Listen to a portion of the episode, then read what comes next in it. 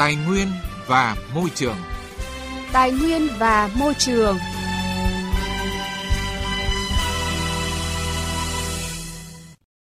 Thưa quý vị và các bạn, nhiều dự án chậm tiến độ kéo dài nhiều năm sau thời hạn phải đưa vào vận hành, thậm chí bị nhà thầu thi công đòi bồi thường hàng trăm triệu đô la Mỹ do chậm bàn giao mặt bằng. Đây là những bài học rất lớn đối với những dự án hạ tầng quy mô hàng nghìn tỷ đồng đang được triển khai trên khắp cả nước. Những vướng mắc phát sinh chủ yếu từ công tác giải phóng mặt bằng đặt ra bài toán phải có hướng tiếp cận và cách xử lý hoàn toàn mới với vấn đề tưởng như quá cũ này. Giải phóng mặt bằng lâu nay cũng là vấn đề nan giải đối với nhiều dự án tại Thái Nguyên. Mặc dù các chủ đầu tư đã chuẩn bị vốn, phương tiện, thiết bị và các điều kiện cần thiết khác, nhưng việc triển khai dự án, đặc biệt là công trình giao thông, công nghiệp, đô thị vẫn ì ạch. Ghi nhận thực tế của phóng viên Đài Tiếng nói Việt Nam. Dự án khu nhà Cao Ngạn, thành phố Thái Nguyên là một trong bốn dự án được ký kết biên bản ghi nhớ đầu tư giữa tập đoàn Danko và tỉnh Thái Nguyên tại Hội nghị xúc tiến đầu tư của tỉnh năm hai nghìn không trăm mười tám. Theo quy hoạch, tổng diện tích của dự án là gần tám mươi tám héc ta, trong đó diện tích thực hiện dự án gần năm mươi héc ta thuộc địa bàn xã Cao Ngạn và phường Chùa Hang, thành phố Thái Nguyên, với tổng mức đầu tư là một nghìn ba trăm tỷ đồng. Dự án này được kỳ vọng sẽ trở thành khu đô thị kiểu mẫu, qua đó tạo đà thúc đẩy phát triển kinh tế xã hội, tạo cảnh quan đô thị văn minh hiện đại cho thành phố Thái Nguyên nói riêng và cả tỉnh nói chung. Tuy nhiên, đến nay, tiến độ triển khai dự án còn chậm do vẫn còn bảy mươi hộ dân chưa phối hợp trong công tác thống kê đất đai, tài sản, chưa lập hoặc chưa hoàn thiện được hồ sơ bồi thường giải phóng mặt bằng, chưa có đất tái định cư có đủ hạ tầng kỹ thuật để bố trí cho các hộ dân bị thu hồi đất ở. Bà Triệu Thị Thu Hương, Phó Giám đốc Trung tâm Phát triển Quỹ đất thành phố Thái Nguyên cho biết. Hiện nay thì cũng đã thực hiện trên bốn trăm bốn mươi bảy hộ, còn bảy mươi hộ nữa, tầm sáu héc ta nữa là chưa thực hiện cái công tác thu hồi bồi thường trên hai địa phận phường Chùa Hang và xã Cao Ngạn. Các hộ dân thì đồng thuận nó cũng chưa cao với cái lý do là đơn giá bồi thường đất cũng như là đơn giá bồi thường tài sản còn thấp. Sau nhiều lần cái tuyên truyền vận động mà các hộ vẫn không thực hiện thì cũng sẽ báo cáo Ủy ban nhân dân thành phố để xin ý kiến chủ trương để thực hiện cưỡng chế theo điều sáu mươi chín của Luật đất đai. Không chỉ khu dự án nhà ở Cao Ngạn, hiện một số dự án sử dụng nguồn vốn đầu tư công trên địa bàn thành phố Thái Nguyên cũng đang vướng giải phóng mặt bằng như đường đô thị động lực, đường Việt Bắc kéo dài, các khu dân cư đường Việt Bắc. Trong đó có những dự án đã được phê duyệt cách đây hai đến ba năm nhưng triển khai chậm hoặc chưa triển khai được. Bên cạnh đó, nhiều dự án thu hút đầu tư nguồn vốn ngoài ngân sách, trong đó có cả những dự án trọng điểm vẫn gặp khó khăn về giải phóng mặt bằng. Để giải phóng mặt bằng, nhiều công trình dự án tại Thái Nguyên phải thực hiện dự án tái định cư nên mất rất nhiều thời gian. Đơn cử như tại dự án khu nhà ở Cao Ngạn, để giải phóng được mặt bằng còn lại, thành phố Thái Nguyên phải chờ xây dựng được các khu tái định cư để chuyển các hộ dân đến sinh sống. Trong khi đó, hai khu tái định cư này đến nay mới phê duyệt dự án và quy hoạch sử dụng đất, chưa được xây dựng hoàn chỉnh. Ông Lê Ngọc Thắng, Phó Tổng Giám đốc Tập đoàn Danco cho biết. Tiến độ triển khai các dự án tái định cư nó đang chậm. Hiện tại những phần mà đã được bàn giao mặt bằng trống thì doanh nghiệp đã triển khai hết rồi. Hiện tại là những cái phần đất mà chưa được giải phóng thì phải chờ trung tâm quỹ đất thôi. Mong muốn của doanh nghiệp là cung cấp được những quỹ đất tái định cư nó tương xứng với quỹ đất hiện tại của người dân, vì họ là đất sổ đỏ mà. Khi họ chuyển đi thì cũng phải có vị trí tương đương, ví dụ như người ta đang ở thành phố thì cũng không thể cho người ta về huyện được. Hay là người ta đang ở mặt đường lớn thì cũng không thể cho người ta vào hẻm được. Thì nó phải tương xứng như thế để họ có thể thoải mái khi chuyển đi. Thì doanh nghiệp mới có mặt bằng để triển khai được. Theo thống kê của Sở Kế hoạch và Đầu tư tỉnh Thái Nguyên, trên địa bàn tỉnh hiện nay có hàng trăm dự án đầu tư công và đầu tư ngoài ngân sách với diện tích sử dụng đất lên đến hàng nghìn hectare. Nhưng một trong những vấn đề khó hiện nay là giải phóng mặt bằng. Tính riêng từ đầu năm đến nay, thành phố Thái Nguyên đã thống kê, kiểm đếm, phê duyệt bồi thường đối với ba mươi tám dự án liên quan hơn bốn trăm hộ gia đình tổ chức với diện tích gần hai mươi héc ta. Ông Nguyễn Trọng Hiếu, Phó Giám đốc Sở Kế hoạch và Đầu tư tỉnh Thái Nguyên cho biết, mặc dù đã có chuyển biến trong giải phóng mặt bằng, nhưng vướng mắc lớn nhất ở Thái Nguyên là các công trình dự án thỏa thuận giải phóng mặt bằng và phải tái định cư. Những dự án đầu tư thỏa thuận bồi thường giải phóng mặt bằng liên quan hàng trăm hộ, chỉ cần một vài hộ không đồng ý là cả dự án bị tắc nghẽn mà chưa có giải pháp khả thi để tháo gỡ. Ngoài ra, do không tách bạch được dự án tái định cư ra khỏi dự án đầu tư công trình, nên phải chờ một đến hai năm xây dựng dự án tái định cư xong thì mới giải phóng mặt bằng được. Ông Nguyễn Trọng Hiếu cho biết. Cũng có một số người dân thì họ còn chưa đồng ý với cái giá đền bù, hoặc là một số cái việc liên quan đến tái định cư, hoặc là bố trí việc làm cho người dân mà bị mất đất. Và cũng có một số hiện tượng nữa là đối tượng mà gọi là kinh doanh đền bù. Ủy ban tỉnh Thái Nguyên thì các lãnh đạo chỉ đạo rất là sát sao việc này. Ví dụ như những cái dự án mà còn vướng mắc là là nhà đầu tư đề xuất lên là lãnh đạo tỉnh sẽ chủ trì họp với các ngành ngay, với các địa phương ngay để xem là nó vướng mắc tại sao, đưa ra những phương án để giải quyết và định ấn ngày luôn cho các sở ngành liên quan và chính quyền địa phương. Thưa quý vị và các bạn, trên thực tế không chỉ Thái Nguyên mà nhiều địa phương khác trên cả nước cũng đang gặp phải tình trạng này. Trong đó, mức đền bù khiến người dân không hài lòng, việc đền bù của nhà đầu tư cũng chưa thỏa đáng. Thậm chí nhà nước phải bỏ tiền ra để đền bù vẫn không đạt được thỏa thuận với dân. Chính vì vậy, có hiện tượng nhà nước và chủ đầu tư cho rằng đã định giá theo giá thị trường, nhưng người dân không đồng thuận với giá đó và quan niệm của người dân giá thị trường là giá đang giao dịch. Đây cũng là vấn đề mấu chốt được nhiều ý kiến đưa ra khi sửa đổi Luật Đất đai hai không một ba. Phản ánh của phóng viên Đài Tiếng Nói Việt Nam. Hiến pháp năm hai không một ba và Luật Đất đai hai không một ba đã quy định cụ thể các trường hợp thu hồi đất cho mục đích quốc phòng, an ninh và các dự án phát triển kinh tế xã hội vì lợi ích quốc gia công cộng. Theo đó, nhà nước chỉ thu hồi đất với các dự án đã được Quốc hội quyết định chủ trương đầu tư, dự án do Thủ tướng Chính phủ chấp thuận, quyết định đầu tư và một số trường hợp được Hội đồng Nhân dân cấp tỉnh thông qua, cần thiết phải thu hồi. Đối với các trường hợp còn lại, nhà đầu tư phải thực hiện thỏa thuận với người sử dụng đất để nhận chuyển nhượng, thuê, nhận góp vốn bằng quyền sử dụng đất tại Điều bảy mươi ba của Luật Đất đai năm hai không một ba. Phó giáo sư tiến sĩ Nguyễn Quang Tuyến, Phó Chủ tịch Hội đồng Trường Đại học Luật Hà Nội cho biết, trong thực tế, nhiều vụ việc có sự tranh chấp không thống nhất được tài sản gắn liền với đất giữa người đang sử dụng đất bị thu hồi với hội đồng bồi thường giải tỏa.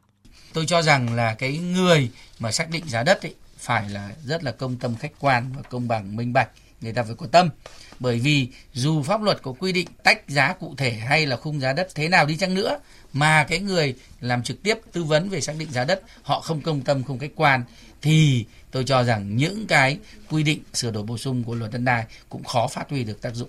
Tổng cục trưởng Tổng cục Quản lý Đất đai Lê Thanh Khuyến cho biết, sau tám năm thực thi, Luật Đất đai hai không một ba chưa giải quyết được hàng loạt vấn đề nổi cộm như giá đất chưa phản ánh đúng thực tế thị trường, thu hồi đất, bồi thường tái định cư chưa đảm bảo hài hòa lợi ích các bên. Tài chính đất đai chưa thực sự khuyến khích sử dụng đất tiết kiệm hiệu quả. Chính vì vậy, tại bản dự thảo Luật Đất đai sửa đổi đang được Bộ Tài nguyên và Môi trường lấy ý kiến rộng rãi các bộ ngành và nhân dân đã đề xuất bỏ quy định khung giá đất cũng như sửa đổi, bổ sung quy định về các nguyên tắc định giá đất, bảng giá đất, giá đất cụ thể, tư vấn xác định giá đất theo quy định của pháp luật về đất đai hiện hành, bổ sung quy định về cơ quan định giá đất cấp tỉnh. Ông Lê Thanh Khuyến cho biết. Với cái mong muốn của cái cơ quan soạn thảo là chúng tôi đưa ra được một cái dự thảo đất đai tốt nhất để mà đảm bảo được quyền lợi của nhà nước, quyền lợi của người chủ dụng đất và cái quyền lợi của nhà đầu tư để mà chúng ta đảm bảo thực hiện tốt được các cái chủ trương, đường lối của Đảng, đặc biệt là cái nghị quyết mười tám vừa ban hành.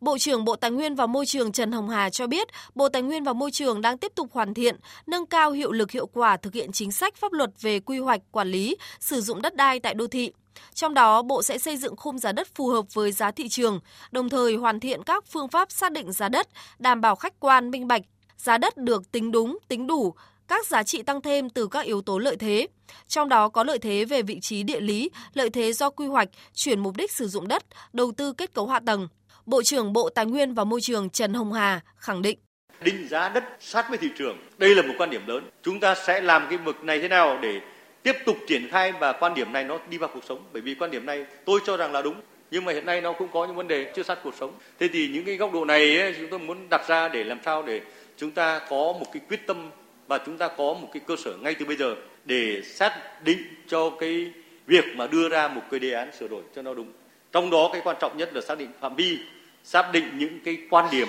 mới cho bộ luật quan trọng này. Thưa quý vị, thưa các bạn, rõ ràng để quản lý tốt lĩnh vực đất đai, bên cạnh hoàn thiện giám sát về quản lý, sử dụng đất đai, thì việc hoàn thiện pháp luật về đất đai bao gồm phương pháp xây dựng giá đất phù hợp với giá thị trường để làm sao hài hòa lợi ích giữa nhà nước, người dân và doanh nghiệp. Đây cũng là những vấn đề cốt lõi trong sửa đổi Luật Đất đai lần này. Bảo vệ môi trường. Hành động hôm nay, vững bền tương lai.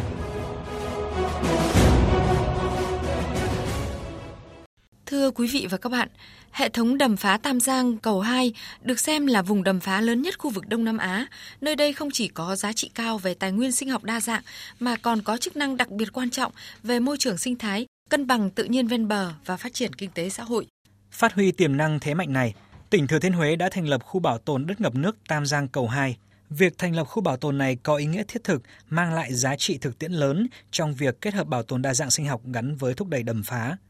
Ghi nhận của phóng viên Đài Tiếng nói Việt Nam thường trú tại miền Trung. Là một phần của hệ đầm phá Tam Giang Cầu Hai, vùng đất ngập nước của sông Ô Lâu là vùng giao lưu giữa nước ngọt của sông và nước lợ của đầm phá với nhiều cồn nổi, lạch sông có cảnh quan đẹp. Vùng đất ngập nước này có tính đa dạng sinh học rất cao với hơn chín trăm loài động thực vật, là nơi sinh sản của phần lớn các loài thủy sản có trong vùng đầm phá và là một trong những điểm dừng chân của các loài chim di trú theo mùa. Tuy nhiên, do áp lực của phát triển kinh tế nên vùng đất ngập nước Tam Giang Cầu Hai chỉ là vùng đầm phá ngổn ngang do người dân tự ý khai thác đánh bắt thủy sản và môi trường nhếch nhác ô nhiễm vì rác. Từ khi được quan tâm của địa phương, các tổ chức trong nước quốc tế, khu vực đầm phá Tam Giang Cầu Hai đã được hồi sinh và thực sự thu hút sự chú ý nhiều hơn vì tiềm năng giá trị thuộc hàng bậc nhất trong khu vực và thế giới của hệ thống đầm phá lớn nhất Đông Nam Á này. Tuy nhiên, phải đến khi Thủ tướng Chính phủ phê duyệt thực hiện dự án bảo tồn thì vùng ngập nước Tam Giang Cầu Hai mới được đánh thức. Đến tháng hai năm hai nghìn không trăm hai mươi, khu bảo tồn đất ngập nước Tam Giang Cầu Hai chính thức có quyết định thành lập. Đây là sự kiện mong đợi của chính quyền và cộng đồng người dân địa phương. Ông Nguyễn Việt Hùng, Chi cục trưởng Chi cục Bảo vệ Môi trường tỉnh Thừa Thiên Huế đánh giá: đầm phá Tam Giang Cầu Hai là cái đầm phá mà lớn nhất khu vực Đông Nam Á và có giá trị rất là to lớn về mặt sinh thái, môi trường cũng như là cảnh quan. Bảo tồn, phục hồi cảnh quan của đầm phá Tam Giang Cầu Hai thì đây cũng sẽ là một cái động lực